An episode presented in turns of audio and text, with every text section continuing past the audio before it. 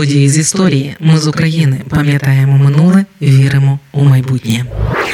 Про дуже важку подію розповім сьогодні. Не впевнена була, чи час її згадувати, але зрештою зрозуміла, що не маємо права забути. Ці уроки історії треба знати і пам'ятати. Ремель, село на Рівненщині. Сьогодні розповім про трагедію, яка сталася там у 1943-му. Тоді з понад п'яти сотень мешканців вдалося вижити лише 73 особам. Всі будівлі за винятком школи були спалені.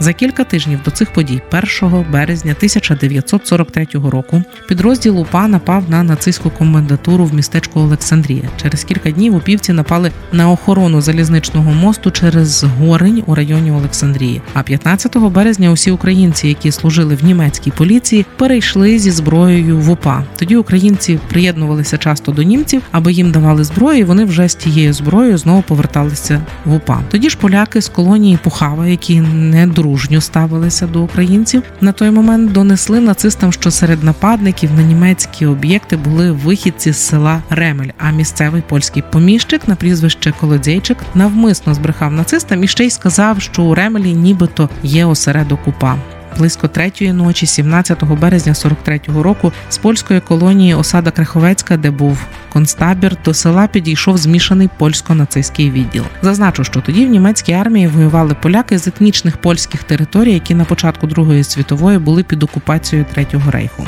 17 березня 43-го змішаний загін оточив село Ремель. Навколо стали три кільця есесівців. У село відправили польських поліцейських зі складу загону. Коли почався напад, селяни взагалі не зрозуміли, що відбувається відбувається. Вони подумали, що це акція набору працівників в Німеччину, тому чимало людей не намагалися втікати. Все стало зрозуміло, коли почалися перші підпали і вбивства. Знищували село у два етапи. Під час першого найактивнішого вбили більшість селян і спалили майже усі хати. Людей розстрілювали просто вдома, в сховках, підривали гранатами. А учнів місцевої школи, які вранці прийшли на уроки, вивели у сусідню дровітню і спалили там живцем.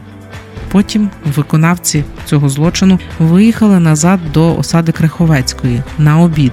Після цього вони повернулися і відбулася друга фаза. Винищили тих, хто залишився живими і перебували у сховках. Далі німці змусили жителів сусідньої Олександрії зібрати у випаленому селі Ремель залишки продовольства та худобу і перегнати усе в інше місце. Різними способами вдалося врятувати 73 особи. Хтось зумів втекти, когось не знайшли у сховку, а хтось залишився живим після масових розстрілів через неуважність вбивць. Цілілих прихистили мешканці навколишніх сіл, хоч і ризикували. Серед сімей, які допомагали ремельцям, була і родина першого президента України Леоніда Кравчука, яка тоді жила у селі Великий Житин. Через кілька днів жителі навколишніх сіл викопали спільну могилу для вбитих, деяких поховали у їхніх дворах. У відповідь 24 березня 1943 року об'єднана група УПА у складі сотень недолі, жука, очмани та клена знищила охорону концтабору у селі Осада Криховецька разом з комендантом і звільнила 176 в'язнів. Частина звільнених приєдналися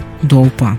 Ми з України важливо знати історію і розповідати історії. Найважливіше, що ми повинні дати нашим дітям, це коріння і крила.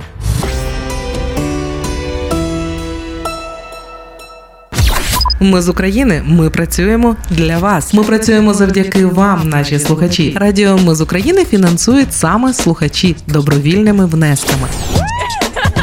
Кожен з них наш спонсор. Приєднуйся до наших спонсорів. Тепер допомогти Радіо Ми з України ще простіше. Заходь на сайт Радіо Ми з України, тисни кнопку Підтримай нас і обирай найзручніший спосіб підтримки.